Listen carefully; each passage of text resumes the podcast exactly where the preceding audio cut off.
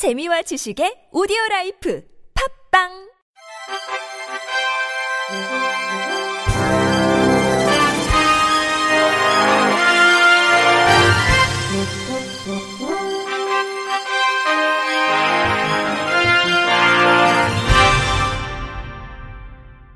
청취자 여러분 안녕하십니까? 6월 29일 목요일 KBS 뉴스입니다. 일본 저가항공사가 장애인 승객을 도와주기는커녕 탑승용 계단을 직접 기어오르게 한 사실이 알려지면서 공분을 사고 있습니다. 일본 주요 언론에 따르면 ANA 그룹의 저가항공사인 바닐라에어는 휠체어를 타는 기즈마 히데토 씨가 지난 5일 항공편을 이용할 당시 별도의 탑승 지원을 하지 않아 직접 이동식 트랩을 기어오르는 방식으로 비행기에 오르게 했습니다. 당시 기즈마의 지인들은 휠체어를 들어 올려 계단을 오르겠다고 했지만 항공사 측은 안정성을 이유로 이를 거부했고 지인들이 기즈마를 부축해 올라가는 것도 허용하지 않았습니다. 기즈마는 그동안 158개국을 다니며 많은 항공사들을 이용했지만 바닐라에어처럼 스스로 걸을 수 없다는 이유로 탑승을 거부당한 적은 없다고 성토했습니다. 이에 대해 바닐라에어 측은 어제 기즈마에게 사과의 뜻을 전하고 앞으로 시설 정비와 직원 지원이 충실히 이루어지도록 하겠다며 휠체어 이용 승객들이 불편을 겪지 않도록 대응하겠다고 말했습니다. 하지만 바닐라에어의 사과에도 일본 여론은 항공사 측의 대응을 비판하는 의견이 줄을 잇고 있는 가운데 일본 국토교통성은 이번 조치와 관련해 사실관계 확인에 들어가는 한편 비행기 계단 승강기 설치 등과 관련한 개선책 마련에 착수했습니다. 보건복지부가 보조금을 지원받는 사회복지법인 시설을 대상으로 지난 26일부터 오는 7월 7일까지 10일간 특별 합동조사에 들어갔습니다. 이번 합동조사는 2016년에 이어 두 번째로 조사 대상은 인천, 대전, 울산, 강원, 전남, 경북, 경남, 대구 소재 사회복지법인 및 시설 40여 개소입니다. 중점 조사 내용은 법인 시설 회계, 종사자 관리, 시설 운영, 후원금 관리, 기능 보강 사업 등이며 시설 소관이 다른 시도 복지 담당 공무원이 교차 조사하는 방식으로 실시됩니다. 복지부 관계자는 이번 특별 합동 조사를 통해 복지 부정 수급 방지 노력에 대한 인식을 제고하는 한편 조사 인력의 현장 조사 전문성 강화와 중앙 시도 간 긴밀한 협력 체계 구축에 좋은 계기가 되기를 기대한다고 말했습니다. 서울시 복지재단이 2017 장애인 복지 시민 아이디어 공모를 7월 4일까지 진행합니다. 공모는 향후 서울시 복지재단의 장애인 복지사업 아이디어, 우리 마을에서 장애인과 함께 살아가기 위한 아이디어, 장애인 복지 전문가 양성을 위한 아이디어 중 한 가지를 선택해 참가할 수 있습니다.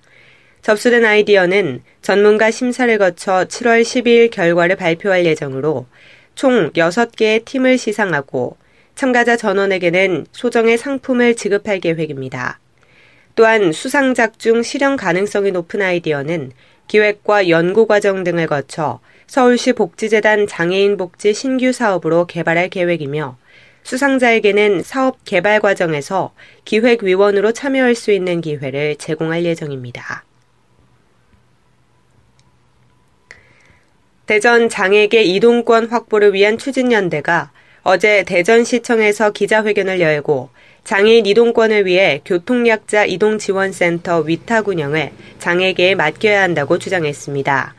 대전시와 대전시의회는 2014년 수립한 교통약자 이동편의 증진 계획에 따라 교통약자 이동지원센터를 설립해 내년부터 시설관리공단에 위탁 경영할 예정입니다. 그러나 이들은 성명서를 통해 서울시의 경우 교통약자 이동지원센터를 시설관리공단에 위탁해 운영하고 있으나 매년 지속적인 인건비 상승과 늘어나는 운영비의 부담, 민원 처리의 한계로 민간단체로의 위탁을 다시 추진하고 있다며 대전시는 공기업 위탁에 따른 추가 증액 예산 37억 원 및 운영 방안에 대해 구체적인 계획도 마련하지 못한 채 센터를 발족하면서 전체적으로 검토하겠다는 말만 있다고 지적했습니다. 이어 대전 장애계는 각 장애 유형별 상담 방식에 대한 전문적 지식과 장애 감수성이 풍부해 장애인 민원을 전문적으로 해결할 수 있다며 공기업이 아닌 교통약자에 대한 이해를 가진 장애계에서 운영해야 한다고 강조했습니다. 광주시 장애인 체육회 간부들과 실업팀 감독이 보조금을 횡령한 혐의로 경찰에 입건됐습니다. 광주지방경찰청은 업무상 횡령 등 혐의로 광주시 장애인체육회 전 현직 사무처장, 전 총무팀장, 전 장애인 실업팀 감독 등 4명을 불구속 입건했습니다. 이들은 2013년 장애인 체육대회 참가 인원을 부풀려 대회 운영비로 지원된 보조금 800만 원을 횡령했고 체육용품 구입비로 지원된 보조금 1,800만 원을 사용하지 않고 빼돌린 혐의를 받고 있습니다. 조사 결과 인원, 금액, 사용처 등을 허위로 서류를 꾸며 보조금을 타냈으며 횡령된 돈을 회식비 등으로 사용한 것으로 드러났습니다.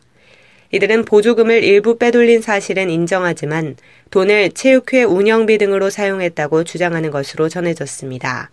경찰은 광주시가 이들이 제출한 허위 서류만을 근거로 허술하게 보조금을 집행했다고 설명했습니다. 여기어때가 전국 숙박시설 내 장애인 편의시설 여부를 파악해 숙박정보에 장애인 편의 숙소 검색 기능을 도입했습니다. 장애인 편의 숙소 지정 기준은 장애인 주차장 보유, 주차장에서 객실까지 이동 가능한 곳, 객실 내부에 턱이 없거나 낮은 곳, 변기 옆 손잡이 설치 완료 등입니다. 여기어때에서 장애인 편의 숙소를 찾는 방법으로는 우선 하단 검색 메뉴에서 장애인으로 검색하면 편의시설이 구비된 숙소들이 정렬됩니다. 숙박 종류별로 검색하려면 앱 메인 화면에서 원하는 숙박 분류를 선택한 후 목록 상단 상세 조건에서 장애인 편의시설 필터를 선택하면 됩니다. 한편 여기어때는 지난 4월 그린라이트와 장애인 등 관광 취약계층 여행 활성화를 위한 베리어프리 숙박업체 확산 캠페인 협약식을 가졌습니다. 파키스탄 출신 난민 뇌병변 장애 1급인 미르 군이 장애인으로 등록할 수 있는 길이 열릴 전망입니다. 미르군은 2014년 파키스탄 분리 독립운동을 하던 아버지 칼레드 발로츠 무하마드 자이 씨가 우리나라 정부로부터 난민 인정을 받자 2015년 4월 어머니 및 여동생과 함께 부산에 정착했습니다.